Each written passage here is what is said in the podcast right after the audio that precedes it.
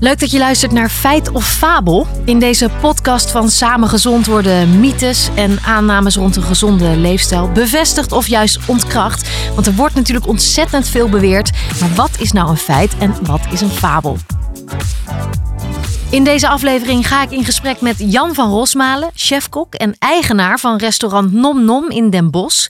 En Suzanne van Omen, diëtist bij onder andere My Daily Lifestyle. Welkom allebei. Dank dat jullie er zijn.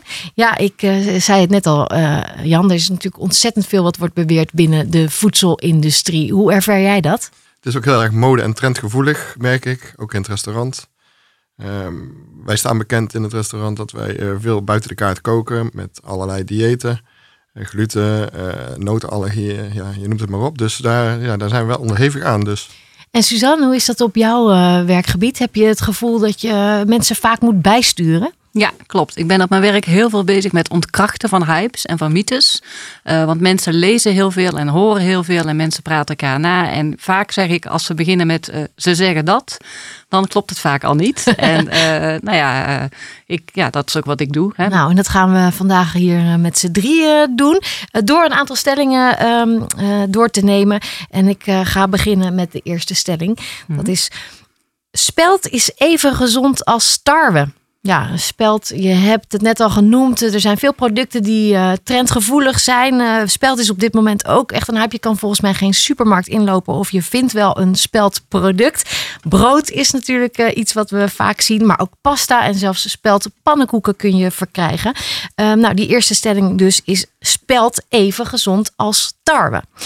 Um, ja, eerst misschien belangrijk om te benoemen wat het verschil is, Suzanne, mm -hmm. tussen tarwe en spelt. Ja, nou, tarwe en spelt zijn alle twee uh, graansoorten. Uh, als je kijkt naar de voedingswaarden, dan lijken ze ontzettend veel op elkaar. Ze bevatten beide uh, koolhydraten, eiwitten en vezels. En ze bevatten beide ook de vitamine B heel veel, vitamine E en ook de mineralen calcium, ijzer en nog een aantal andere mineralen. Dus eigenlijk zijn ze in feite qua voedingswaarde zijn ze hetzelfde. Um, alleen ja, spelt, en daar kan volgens mij Jan misschien wat meer over zeggen, is denk ik wat meer vanuit het verleden. Hè, weer een oergraan die weer teruggekomen is. Oh ja, dat is ook een term die we nu veel horen bij, bij voedsel en producten die je koopt. Dat oerproducten zijn goed. Ja, dat vind ik leuk dat ze dat al nu al benoemt. Want ik denk, in wezen ben ik het wel eens met de stelling. Um, alleen het oergaan, dat, ja, dat bestaat al bijna niet meer. En dat wordt af en toe weer teruggehaald. Het verschil tussen tarwe en spelt vind ik, wat veel mensen niet weten, is dat... Uh, er worden heel veel gezonde aspecten van afgehaald. Zo, uh, dus in wezen moet, de stelling zijn volkoren tarwe en volkoren spelt. Want in wezen kun je weinig volkoren speld vinden. Want de meeste speld, vaak is het niet volkoren. Ik denk dat dat heel belangrijk is om te weten. Dus dat je volkoren wel altijd per definitie gezonder is dan tarwe aan zich of speld aan zich. Want daar heb je natuurlijk ook weer varianten in. Juist, dat tarweproduct, dat kennen we heel goed. En hoe komt het dan dat we er, doordat we zoveel van die tarwe gebruiken, daar eigenlijk weer een beetje van weg willen? Nou, ik, ik, denk dat dat nog wel meevalt. Ik denk dat dat, dat een deel van de hype is. Hè? Dat we daar uh, van weg willen. Ik vind het allerbelangrijkste, wat Jan ook zegt. Uh, uh, het maakt niet uit of je nou tarwe kiest of je spelt kiest. Maar kies voor de volkoren variant. En brood mag alleen volkoren heten als het voor 100% volkoren meel is gemaakt. Anders mag het die naam ook niet hebben. Als jij kookt in het restaurant. ik zag dat er op jouw kaart ook bijvoorbeeld een spelt risotto staat. Oh, wat leuk. Ja. ja waarom kies je daar dan voor? Ja, dat heeft een andere reden. Het, het is mede om, om een keer wat anders te doen, want ik wil geen, geen doorsnedingen doen, uh, om vernieuwend bezig te zijn. Maar een andere reden is, als ik speldrisotto maak, dan blijft uh, de, de adente, de bijt, die blijft er heel lang in zitten. En dat is dan weer kooktechnisch leuk. Hm. En misschien een beetje ingespeeld op de speldhype. Ja, wel degelijk. Ja, ja nee, natuurlijk ga ik eraan mee, mee. Kijk, ik ben ook commercieel onderlegd. Ik moet ook wel een beetje wat mensen willen, dat moet ik ze ook bieden. Ja, en waar ja. komt het nou vandaan, ja. denk jij, Suzanne, dat speld toch een hype is geworden en dat je al die producten, die diverse producten met speld in de supermarkt kunt vinden? Ja, nou ja, fabrikanten spelen sowieso heel makkelijk en goed in op, op een hype hè, als er ergens iets in de media komt. Ik denk ook wel dat uh, er zijn inderdaad mensen die, die niet, niet goed tegen bepaalde uh, stoffen kunnen ergens, uh, die bijvoorbeeld in tarwe zitten, tegen gluten. Dat zijn de mensen met celiakie. echter, die mensen kunnen ook niet tegen spelt, want in spelt zitten dezelfde gluten. Dus dan heb je het echt over eiwitten, zitten in spelt en in tarwe zitten dezelfde. maar er zijn ook mensen die reageren wat minder goed op bepaalde koolhydraten die in tarwe zitten. En dat zijn de fructanen. Dan wordt het een beetje specialistisch misschien, maar en die zitten weer wat degelijk wel wat minder in spelt. Speld. Dus dat kan ook een reden zijn als mensen dat dan horen. Oh, daar heb ik misschien ook wel last van. Nou, dan kan ik misschien ook wel eens op de speld overgaan. Alleen Dus dan weten ze niet precies wat de, Nee. de samenstelling van het product is of van de, van de graansoort. Dus denken ze al snel, alles met spelt is goed. Toch dan terug naar de stelling. Spelt is even gezond als tarwe. Daar kunnen we eigenlijk van zeggen, dat klopt. Dat is een Ja, feit. absoluut. Eh, maar als we echt goed bezig willen zijn, moeten we in beide gevallen kiezen voor volkoren. Ja, helemaal mee eens.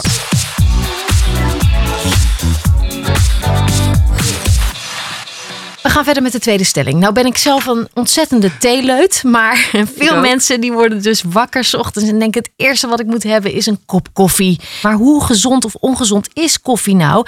En de vraag is ook, houdt koffie vocht vast in je lichaam? Wat is het effect eigenlijk op je vochthuishouding... op het moment dat je koffie gaat drinken?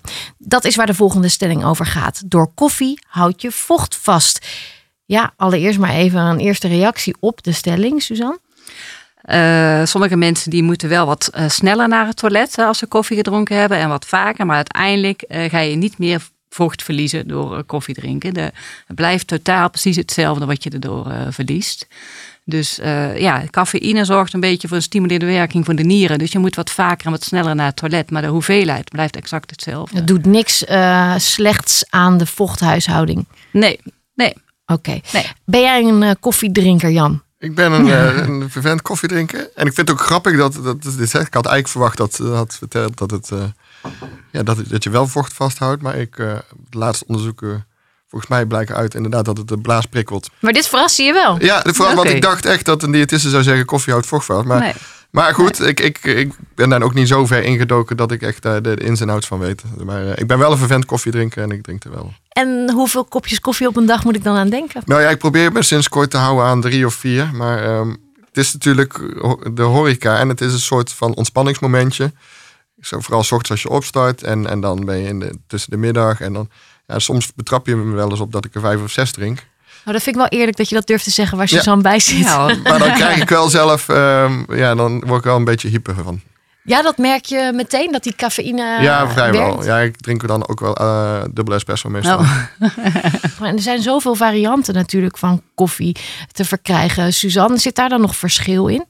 Nou, het gaat vooral om de stofje wat erin zit. Hè. Het gaat natuurlijk om de cafeïne. En het goede nieuws, eh, van Jan ook volgens mij om te horen, is dat de koffie op zich past in een gezond voedingspatroon.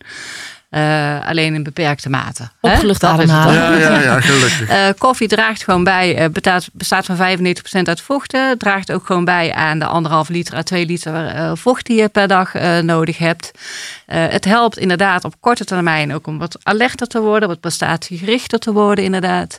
En eh, ja, het advies per dag is zo'n vier kopjes koffie per dag eh, ongeveer. Dus nou, ja, advies de max, zeg maar. ja, ja om, de, om je daar ongeveer aan te houden. Het kan ook nog een hele lange nawerking hebben. Het duurt best wel lang voordat de cafeïne uit je lijf is. hè. Dat duurt zo'n vijf à zes uur voordat het eigenlijk op de helft van zijn waarde is. Dus zeker voor mensen die s'avonds nog een kopje koffie drinken en toch s'nachts moeilijk in slaap komen, kan dat nog een effect hebben van de, van de cafeïne. Ja, en dan hebben we het niet over vocht, maar echte effecten van de cafeïne Ja. op je lijf. Ja. Dat is dus eigenlijk veel groter. Ja, ja, het vocht is gewoon prima, want dat heb je gewoon nodig. Hoe kom jij er eigenlijk bij dat, jij, eh, dat je toch dacht van... hé, hey, dat vocht vasthouden, dat doet koffie inderdaad. Ja, ja, de, de- ja, dat is gewoon iets waar je, waar je dan een beetje mee opgroeit. En eh Ja. dat wordt je dan verteld. En, eh, en, en ook het, het, het, het feit dat, dat veel mensen ook denken... je krijgt een glaasje water bij de koffie, dus dan wordt het ook weer bevestigd. Maar dat, dat water is, heeft een heel andere ontstaansgeschiedenis. Want het is, dan moet je voor de koffie drinken. Dan neutraliseert je smaak en dan proef je de koffie beter. Is het iets wat jullie nu in het restaurant kunnen gaan eh, verkondigen? Van dit water is ja, voor iets dat, anders doen we ook wel. Dat doen we ook wel. Dat Ja, gebeurt ja, al. Oh, heel goed. Want we weten nu, door koffie houd je vocht vast, is een fabel. Maar we hebben wel geleerd, te veel koffie is ook niet goed voor je. Dus hou je een beetje aan die max vier kopjes per dag.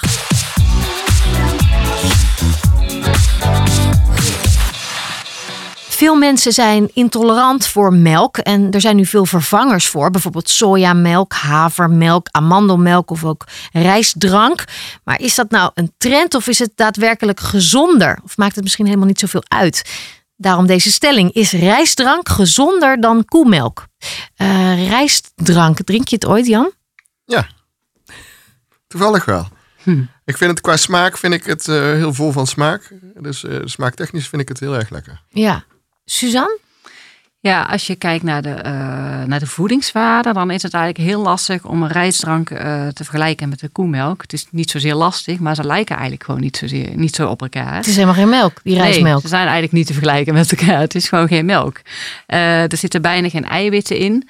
En, ja, laten we eerst dan even stellen, ja. wat is melk? Ja, wat ja. is goede? Nou, nou ja, melk Hè, komt uiteraard van de koe, hè? dat uh, weten we gelukkig. Uh, maar in melk zit, uh, zit veel eiwit in, vitamines, hè, vooral de B-vitamines en ook heel veel calcium.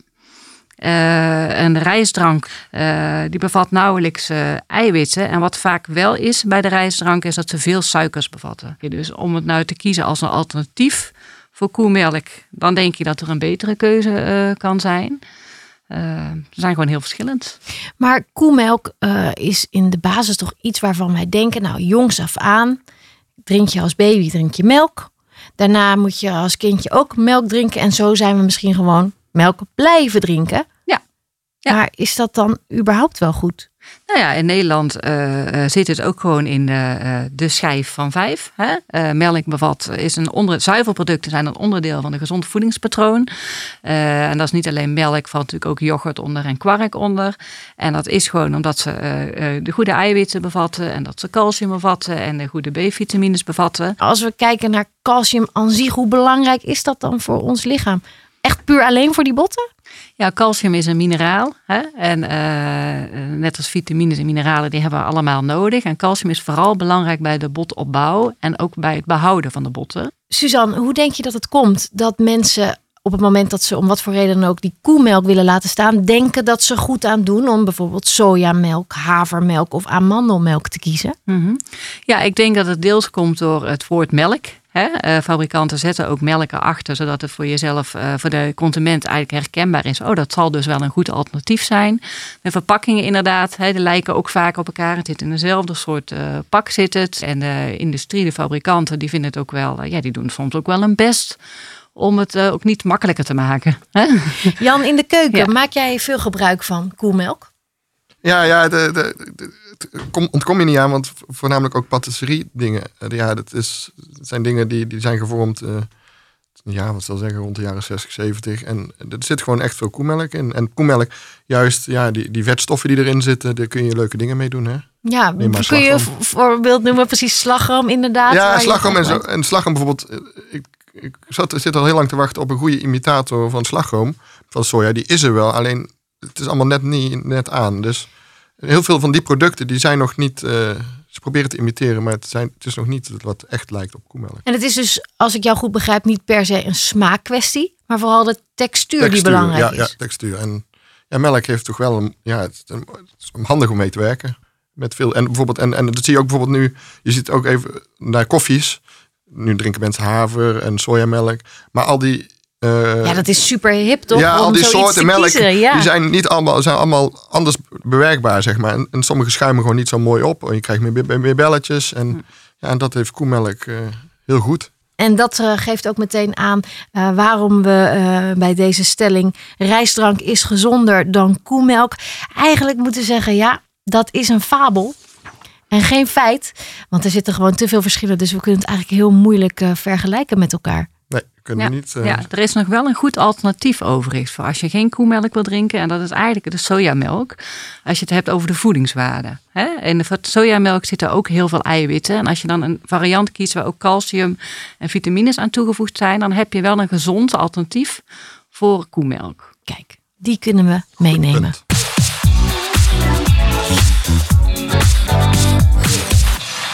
We gaan verder met uh, stelling 4.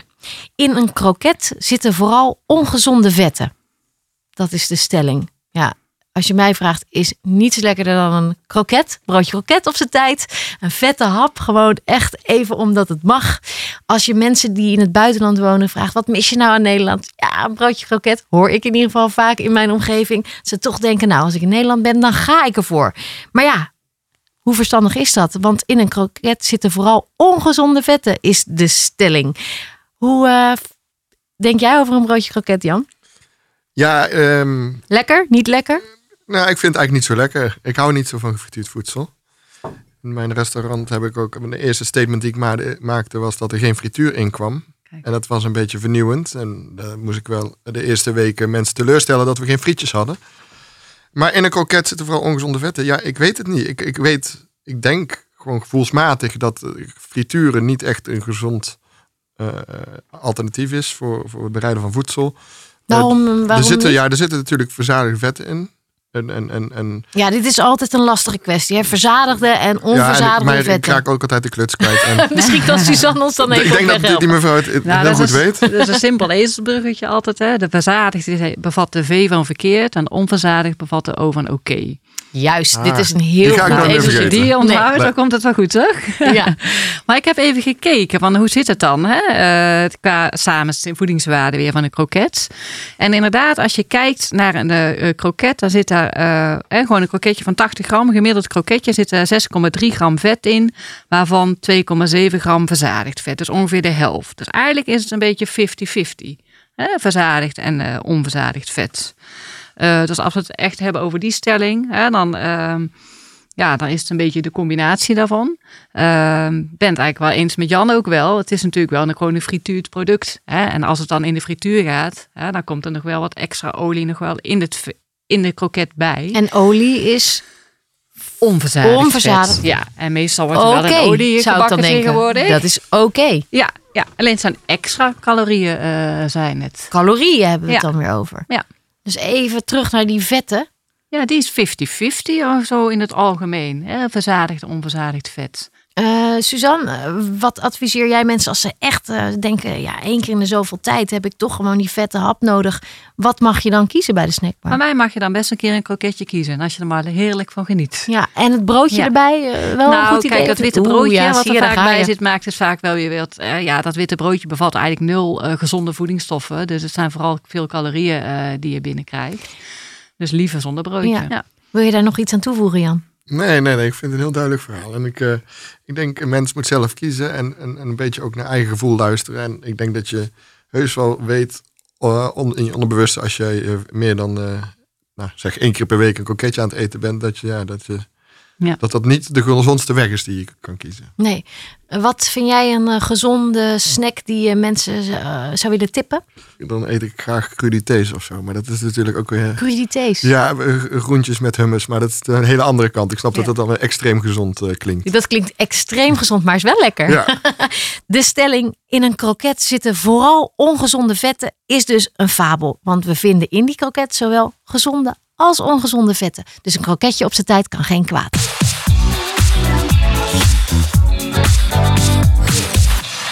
Stelling 5. Van eten na 8 uur 's avonds kom je aan. Nou, als er één stelling is die ik echt mijn leven lang heb gehoord, is het volgens mij deze wel. Van eh, tantes, moeders, zussen die wel eens lijnen, zeiden allemaal: nee, na 8 uur 's avonds eet ik niks meer. Maar ja, als je dan eh, onregelmatig werk hebt misschien, of een baan die tot laat duurt en je komt thuis. Ja, ik heb vaak genoeg gehad dat ik er 8 uur 's avonds dan echt nog wel wat ging eten. Maar hoe slecht is dat nou? En kom je dus inderdaad aan van dat eten na 8 uur 's avonds? Ik denk, ja, ik begin toch even bij eh, Jan, eh, Suzanne. Ik neem toch aan dat er mensen aan tafel gaan zitten in het restaurant pas vanaf 8 uur 's avonds. elke dag. Alleen maar. Ja, precies. Eh, ja, Het zou niet goed voor jou zijn als het nu nee, wordt nee, nee. Ja, dan ben ik, ben ik op tijd dicht in ieder geval. Snap je? Maar, Ja. eh, ja, het is natuurlijk een, eh, leuke stelling. En ik denk dat het te maken heeft met wat je eet. En, en wat je levenspatroon ook is. Want kijk, als jij om, om 9 uur of 10 uur naar bed gaat, dan denk ik wel dat het niet zo goed is. Maar als je wat, wat langer ja, doorgaat, dan, dan, dan denk ik dat het niet per definitie slecht hoeft te zijn. En waarom noem je dit verschil? Ja, omdat ik denk, het, heeft natuurlijk te maken met wa- wa- wa- wat, gaat dat voedsel doen? Hè? Je moet het, het wordt verwerkt eh, en eh, ben je daarna nog actief? Dat wil ik eigenlijk zeggen. Want kijk, als ik eh, in de keuken sta of zo en we eten wat later, dan daarna ben ik nog gewoon bijna een halve avond aan het werk. Dus dan in mijn ogen verbrand ik het nog gewoon. En, en ga ik niet meteen naar bed en ja, verbrand je die calorieën niet. Als jij een dag in de keuken hebt gestaan en jouw werkdag loopt af, eet je dan nog wat? Nou, niet op het einde, maar wel eh, zeg maar halverwege de avond nog wel een beetje. Ja, Suzanne, eh, klopt dat inderdaad wat Jan zegt? Ben je het met hem eens?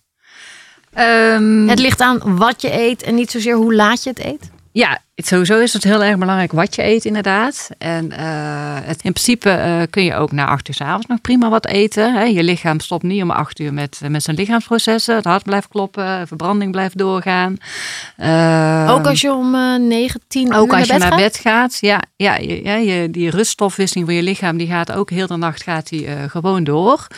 Uh, dus uh, heel simpel gezegd gaat het echt om de energiebalans. Uh, als je het ziet als een weegschaal van hoeveel calorieën neem ik op een dag en hoeveel calorieën verbruik ik op een dag. Als dat in balans is, ja, dan blijf je ongeveer op hetzelfde gewicht. Het is wel zo voor mensen die in de avonddiensten of mensen in de nachtdiensten werken. Dat is logisch dat hun een eetritme ook mee verschuift. maar voor normale werktijden in een goed ritme zijn er natuurlijk ook nogal valkuilen om s'avonds na acht uur te eten. Ja, even nou, naar die koelkast voor toch ja. nog even een snackie of wat chocola of een Nou, dat is wel goed dat je dat zegt. Want het is wel bekend dat als je dan s'avonds gaat gaan eten, is het vaak, die voorbeelden die jij noemt, hè, dan zijn het vaak toch net een wat ongezondere keuzes. Uh, maar als je gewoon lekker gezond gaat dineren bij, uh, bij Jan, is er natuurlijk niks aan de hand. Uh, dus het zit daar meer in. Hè? Jan, ben jij altijd zo gezond bezig geweest met eten? Of had je in je jonge jaren misschien ook wel die snackmomenten? Nou, ik ben, en ik heb nog steeds wel die snackmomenten hoor. Ik, heb, ik hou van een stukje chocola s'avonds. Maar, um, maar niet die zak chips, die gaat er niet doorheen nog. Nou, ook soms. Dus ik, ik ben ook maar een mens. En, maar ik probeer er wel bewust mee bezig te zijn. En, en ook vaak wel na acht uur, soms, soms wel eens na zes uur niet meer te eten. En dat is meer als ik vrij ben. Want dan is mijn energiebalans, uh, daar, dan heb ik ook niet zoveel energie nodig. En als ik in de keuken sta, dan ben ik echt aan het werk. En dan merk ik, dan heb ik gewoon net dat extra beetje nodig uh, om, om aan de gang te blijven. Dus als we kijken naar de stelling van eten na acht uur s'avonds kom je aan. Dan moeten we eigenlijk stellen dat dat een fabel is. Ja, tenzij. Tenzij. ja, precies. Daarom aarzel ik. Tenzij je de ongezonde keuzes gaat maken. Ja. Ja. Of, uh, en het ligt ook aan de hoeveelheid. En de hoeveelheid. Ja. En of het een standaard is en je misschien echt niet meer in actie komt s'avonds. Ja. En altijd dat maar doet. Ja, je moet dus bewust afwegingen maken als je toch nog iets gaat eten na acht uur s'avonds. Ja, klopt. Correct. Zo ronden we hem dan af. Nou, volgens mij hebben we al heel veel extra informatie uh, gewonnen. Misschien uh, heb je nu wel het idee dat je zelf een beetje een voedselexpert uh, begint te worden. Maar misschien wil je dan nog wel veel meer weten. Dan zou ik zeggen, neem een kijkje op samengezond.nl. Dankjewel Jan, dankjewel Suzanne. Dankjewel. En tot de volgende keer.